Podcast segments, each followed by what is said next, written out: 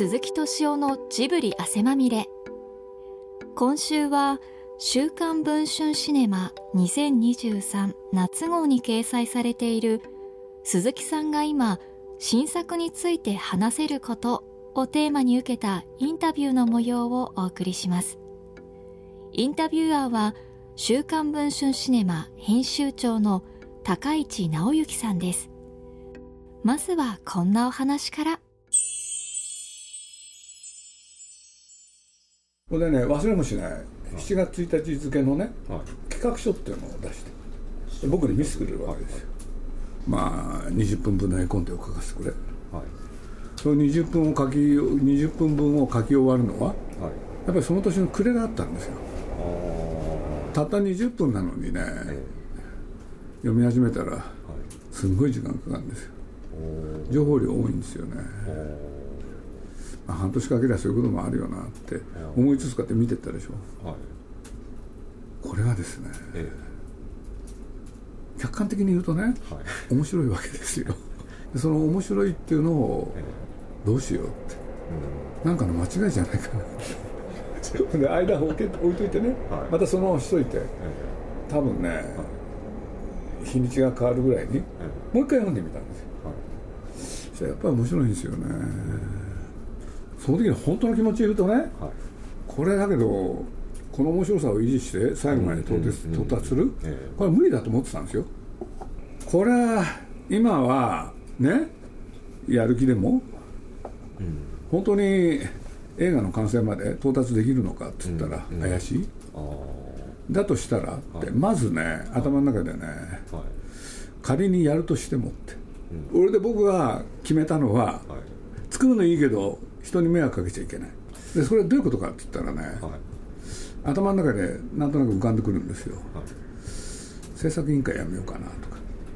あはいはいはい。で制作委員会ってね、はい、なんていうのかな、まあ、いろんな会社が、はい、まあ、お金も出してくれるんですけれど、はいはい。ね、それによってある種のお祭り騒ぎができるから、えー、そう映画をやっていく時の重要な、ね、要素だったんですよね、うんうんうん、でそれをなしにするとね、うん、迷惑かけない、うん。でだってやっぱり皆さんね期待するから、はい、ね、いろんなことあるからお金を出すわけで、はい、で協力もしてくれるんで。はい、でだとしたらねそれがなくなれば、うん、ね宮崎駿も、ね、うん、寂しいだろうなと思って あのー、こういうことも考えたんですよ。映画を作るっていうのでね、はい、昔は、はい、ある時代は、えー、ね王様がいて。それでいわゆるパトロンですよね、えー、お前やれとか言われて、それで絵描いたりとか、はい、いろんなことやってきたわけじゃないですか、はい、そうするとそれがね、はいなんとかならないのかなって前から思ってたんですよね、うん、そどういうことかって言ったら、はい、本当だなんかお金出して好きなようにやれって言ってくれるパトロン、はい、欲しいなと思ってたんですよね、はい、だけれど、その王政みたいなものがね、世界の歴史の中でなくなった、えじゃあその後何がやってきたかって言ったらネーションステート。国民国家でしょ、ええ、そうこれが大変でしたよね。だって王様がいて全部決めてくれたら楽じゃないですか、まあそうですね、ところが、うん、ネーションステートっていうのは、えみんな頑張らなきゃいけないわけでしょ？それぞれに、はい、そんな能力もない人が、えそう能力がないっていうことでついでに言うとね、うん、僕ですらがね、はい、これ映画やらなきゃって思った時は、はい。ねそんな言葉本当はね僕には全くふさわしくないんですけれど、いわゆるビジネスって 飽きないをやんなきゃいけない、えー、そうですね。でしょ、うん、だから僕はこれね、はい、本当のこと言うとものすごい辛かったんですよ。でどういうことかって言ったらね自分にそんな能力があるかどうかっていうのはね、えー、まあ、僕には雑誌を作ってそれを売るみたいな経験があって、はい、経験値がね、えーだけど映画の方は何もないわけでしょ、うんうん、そう自分でやって果たしてうまくいくのかしらって、えー、うん、そういうことはやっぱり考えましたよね、うん、でも逆に言うとね、はい、僕やっててすぐ分かったんですけど過去の話、はいはい、そういうのがあったから、うん、ね、はい、要するに制作委員会が、はい、あれ何なのかって言ったらね、まあいろんな人がね、まあ足りないお金をね、提供してくれるかとか、い。ろんなことあるんですけれど、一番何が大きかったかっていうとね、はい、みんなの期待の目ですよね、でそれによってプレッシャー生まれるわけですよ、はい、これ真面目にやんないと怒るなみんな。っていうはい適当じゃダメだぞ。そう。そうするとちゃんと映画作ってそれをお客さんに見てもらう、それが大事なことでしょ、でそれは一種ね、僕をまともにしたんですよ。僕という人間を。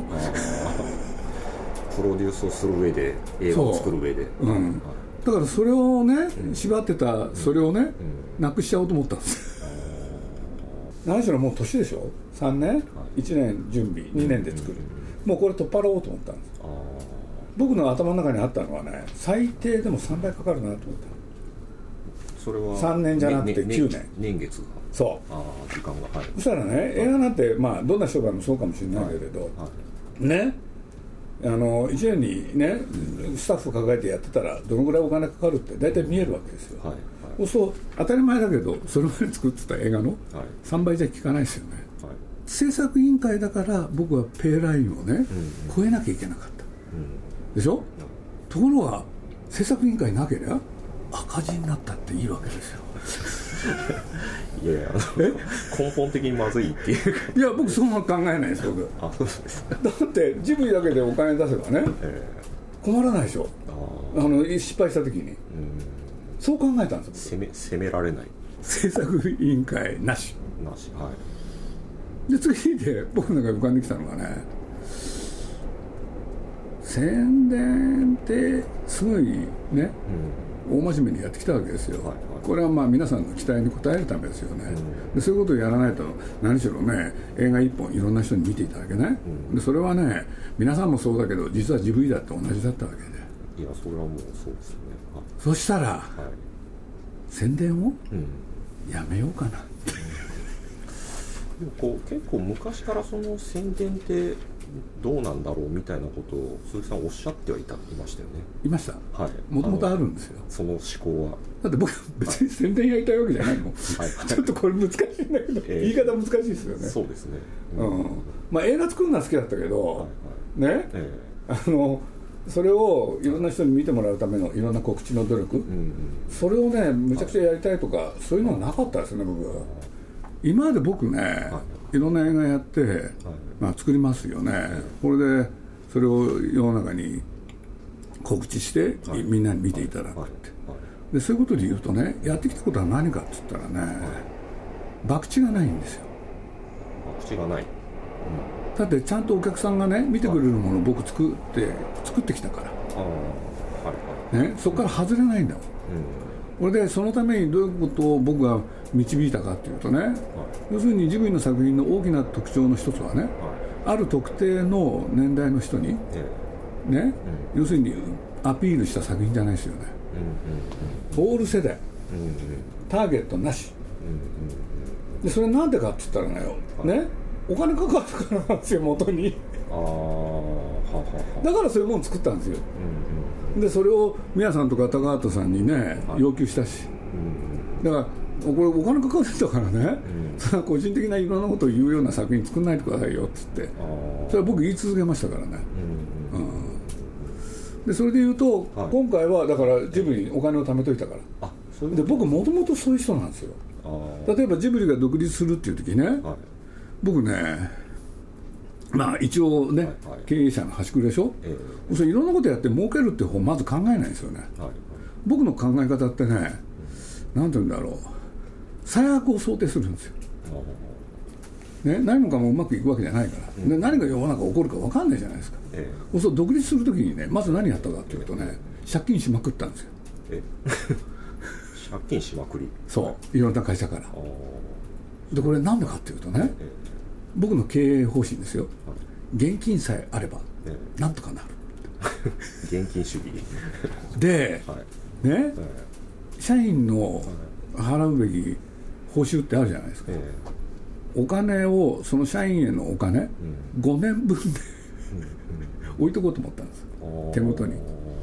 それはねはい。貯めた金でも儲けた金でもない、はい。借りればいいんだと思ってたんです 結構乱暴じゃないですか。乱暴じゃないですよ。じゃないですか。だってお金に変わりはないんだから。でしょ？何にもやんなくても5年分ね、はい。5年間社員がね困らない、ん。そういう体制作ったんです。うん。これは僕は真面目さですよ。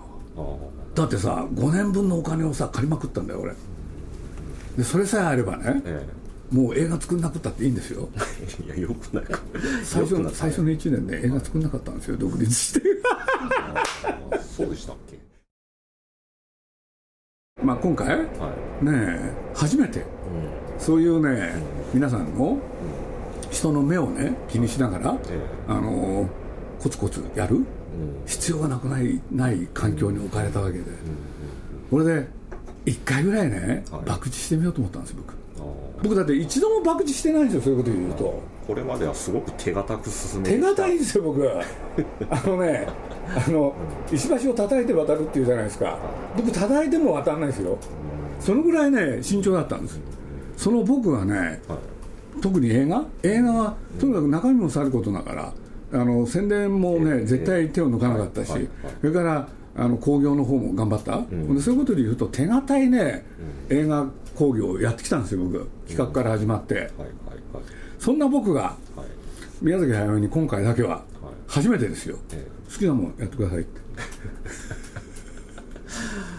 これまでそんだけこうどうぞご自由に的な一度もないです。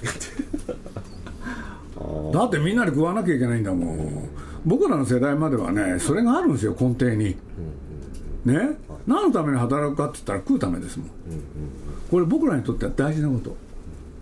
出来としてはいかがでした？あ満足ですよ。ただそれをねお客さんがどう受け止めてくれるか本当分かんない。うん、ただ、はい、僕はいい感じでいってるなってずっと思ってますよね君たちはどう生きるかでのその仕事ぶりっていうのはそのずっと見てこられた鈴木さんからしたらどういう感じでした？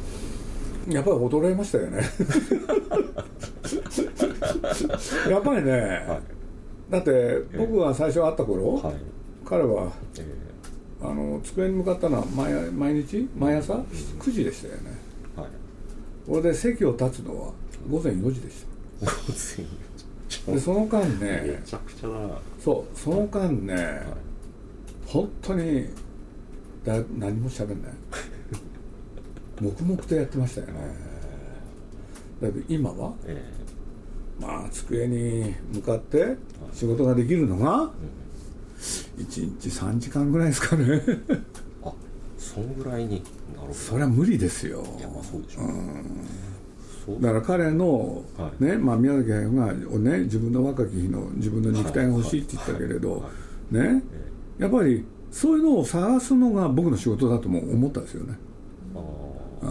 まあそれはね、全部一致ってわけにいかないだろうけれど、あるある程度はやってくれる人、うん。だそれは努力しましたよ僕、うん、やんなきゃいけないと思って。そういう人をそんだけの長い間こう拘束しとくというのもなかなか大変なことじゃないですか。でもそんだけね、はい、のことを宮崎駿はやったんですよね、うん、だから僕それはね惜しくもなんともなかった。うん、だってそれをねやるそういうことに値するような仕事をやってきた人だから、はい、うん、だからまあここまで来てねまだ頑張ってるから、うん、もうね、まあ、いいよって言ってあげたいですよね。でもそういうこうやり方でなんていうかその宮崎監督自身がストレスを感じずにいやこれは俺の作りたいもんじゃないって思わずにちゃんと作れるのであれば本当ままだあの演出家としてのこうなんか素晴らしさは僕はめちゃくちゃに感じたので感じたそそうです。当たり前ですよ。だってなんでかっつったらね、はい、自分がの出番があってね自分が目立つようにね、絵コンテを描いてるわけですよ。決まってんじゃないですか ね。いいところは。だから他の人が活躍できないようにするんですよ。それは。え？それはまあ宮でもそれは結果としてはね、うん、実言うと、はい、本人はそういうことはあんまり考えてないだろうけど結果としてはお客さんが一番喜ぶんですよ、はい、だから今回出てきた新しいキャラクターだってね、はい、うまいなと思いますよね。ほんでやっぱり彼がやってますよ。あそこは、うん。放送ね限定すればね、うん、1日3時間でもそれできるんですよ、あそうですかそう。あでもそれはえ？嬉しいな。いや見たい。いや今でもね、はい、僕なんかびっくりしましたよ。あそうですまだ力残ってんだなこれさんと思って本当にね早く死ぬかと思ってたら死なないんですよねこれ。いやでもそれこのままいくともっといきますね。いやまだ。どうしたらいいんですか僕。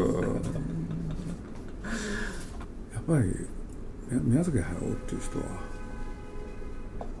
やっぱり優れた能力を持ってる人に対する、うん。うん、なんて言うんだろう。嫉妬？これがね、はい、欠かせるんですよ。はあはあはあだから。だから嫉妬心のないやつはダメですよね。公開日皆さんに見ていただいて一斉にいろんなね感想が出てくると思うんでそれで全部分かっちゃうんじゃないですかね。ダメって言われたらすぐ僕と宮崎は夜逃げをしますから。で僕なんか最初は本当のこと言うとね、はい、君たちはどう生きるかって堅苦しいタイトルだなと思ったんですよね、うんうんうん、ところが、はい、なんか長い間こうやってやってたじゃないですか、はい、世の中の方が近づいてきたような気分なんですよね今。なんかみんながそれを今考え始めてる、うん。出会って生きていこうかみたいなで僕なんか思ってますけどね。だからおのずとね、そういう時に、ね宮宮さんが何を提供してくれるのかみんな興味持ってるんじゃないですか、だって好きになった人多いから、うん。と思いますよ、とにかく児童書をね、あれすごいなと思うのはね、大体月に最低4冊。年間で48冊でしょ、それをもう何年やってんのあれ。すごいよね。50年60年じゃ聞かないでしょ、うその50冊を50年、ずっと見てきたんですよ。読んできたんですよ、はい、でも全部誤読ですよね。すごい、ね、僕にね「鈴木さんこれ読んどいて」って言うんですよ、はいはい、大概ね見るとね「庭」って書いてあるんですよね。なんとかの庭。秘密の花園ってね一番有名なんですけれど、そうするとねやっぱり絵の人、うん、どういう花園なんだろうって、考えてるうちにね素晴らしい花園になるんですよ。名作なんですよも う。宮崎さんの頭の中で。出来上がった花園。出来上がった花園。でね、はい、あとは庭で庭に弱いですよね。庭に。庭作りにねあれ憧れてるんだと思う。作りたいんだよね。庭、うん、庭だからねどんな作品もね庭がついてると鈴木さん読んどいてってあまた庭かと思って、ね、面白いのもあるけど。でどこにも描写がない。宮崎さんが考えてあだから北条記式だって何が面白いかって言ったらねあの10年間大変でしょ、地震だか火事だ、そうそれによってね京都の町がどういう状態になったの？ってそれに興味があるわけだから実ね。だからあの本その人の本を読んでねそれを正確に把握してそれで楽しもうっていう気はないですよね。あれがすごい。あれが僕なんかかなわないのそうですね。本当にかなわない。あの高畑さんもその話をこうなんなんていうかもちろんか変えられるんですけどやっぱその原点からのなんか本筋からは外れないような高さんはまあっていう感じ、ね、正確に把握した上で自分のことを言う人だから。そうそう。だから僕は大変ですよもう。二人が言ってることは全然違うんだよね。ね 板挟みになって。いやいやいやいや。でもう一つの能力がね、ええ、見てそのまま覚えるっていう能力なんですよ、うんうん、あれがね違いますよね、だから高畑勲っていう人はそれを今度要素に分ける、建物だったらこの窓は何様式とか、でもそれもしないんですよ。見たまま覚えられるんですよね。あれはなんか特殊なそういう記憶力、うん、絵描くために生まれてきたような人ですよね。そうですね。だからまあこれ探求しそれで追求していくと面白いですよ、宮崎駿を本当にね、分析してうんたらっていう人は、僕はそこをやると面白いと思いますけどね。なんでこんな人が生まれたんだろう。って、見たものを覚えちゃうって、でそのだから概念がないんです。概念がない。これはすごい。僕は鍛えられましたよ。概念が。僕ね言われたことがあるんですよ、はい、ある人に、はい、何かって言ったら「鈴木さんの話は面白い」って言われたんです、はい、ね？で、はい、この後なんですよ大事なのは。大事なのは、宮崎さんと付き合ったからですよねって言われたんです どういう意味なんですかね。で宮崎さんにい。ろんな説明、分からせなきゃいけないから、相当努力されたんでしょうね。って言われてねなるほどなと思ったことあるの。当たってるでしょ。だから僕ね実を言うとね僕の話し方の中のある特徴はね、はい。映像として喋ってますよね。これ一つの大きな特徴ですよね。だから理屈で喋ってないんですよね。でまず絵が浮かぶようにするんですようん、多分ねそれをやればこの人は攻略できるってどっかで思ってるんですよね僕。あの空間把握力っていうか建物とか。それはね、はい、唯一ね、ええ、高橋さんに鍛えられたあそうか。あそこの家の間取りはどうなってるんですかね。くたくたになったって言って本当に疲れたって。あそんなに。でちょっとでもね間違ってるとね指摘される？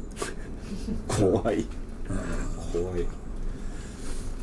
高畑さんその辺高畑勲の方は正確なんですよ、で空間把握能力ってものすごい持ってる人だから。意外といないですよね空間把握能力持ってる人そう思いますね。僕それはそう思いますよ、うん、ただねだから僕は宮崎で一番困るのはね、はい、彼が設計した建物なんです全部小さいんですよ部屋が。ああはいはい。僕いつも内緒でね、ええ、広く受けておくんですよ。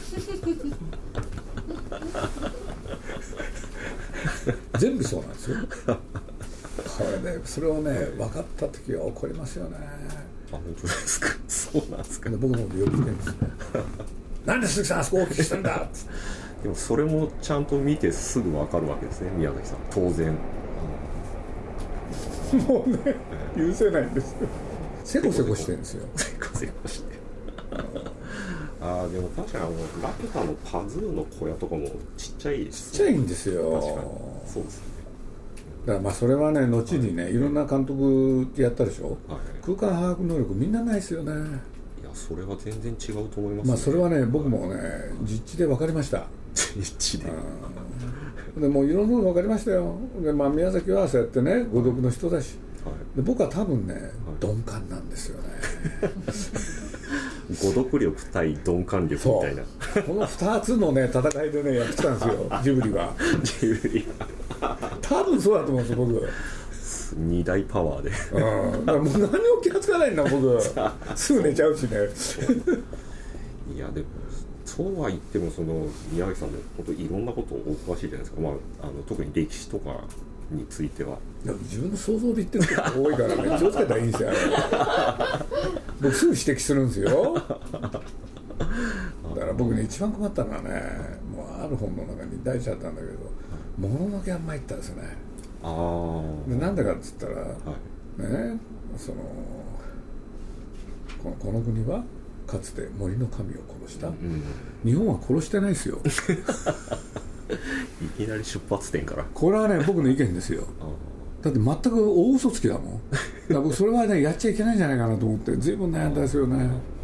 だって土壌が豊かだから、ね、いくら木切ったってすぐ生えてくるんでね、うん、森の神を殺せない国ですよね、うん、だからそれはね僕ね宮崎に行ったことあるんですよ。あ作ってる途中で。これ皆さんね舞台は日本でなきゃいけないんですかって言ったらねあの人はすごい。あいいよ鈴木さん他の国で。他の国。平気で。平気。はい。本当にいい加減だなと思ったらね、もう千と千尋であのゼニーバンとか行って、で今のね出ると白の竜がいて、それ乗る、ああいうところもね、出てって竜がいたらね、次のカットにもう乗ってるんですよね、あれ乗ろうとするとね大変なんですよ。もう手抜きもいいところ彼の空間把握能力でね、一番優れてるのは、ホルス。あホルスのね、最後のね、眩しいんですよ。あ、はい、でなんでかってそこすごいですよね。縦横無尽、はい、これでねだんだん分かってくるんですよ。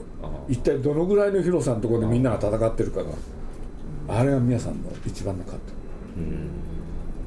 トもう二度と書けないあんなもん誰も。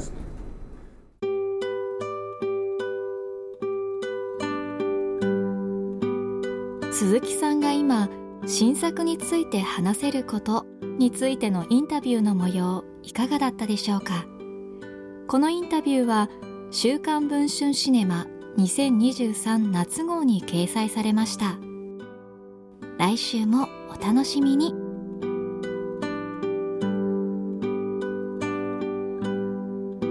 鈴木敏夫のジブリ汗まみれ。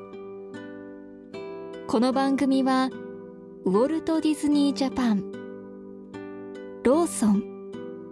日清製粉グループ。au の提供でお送りしました。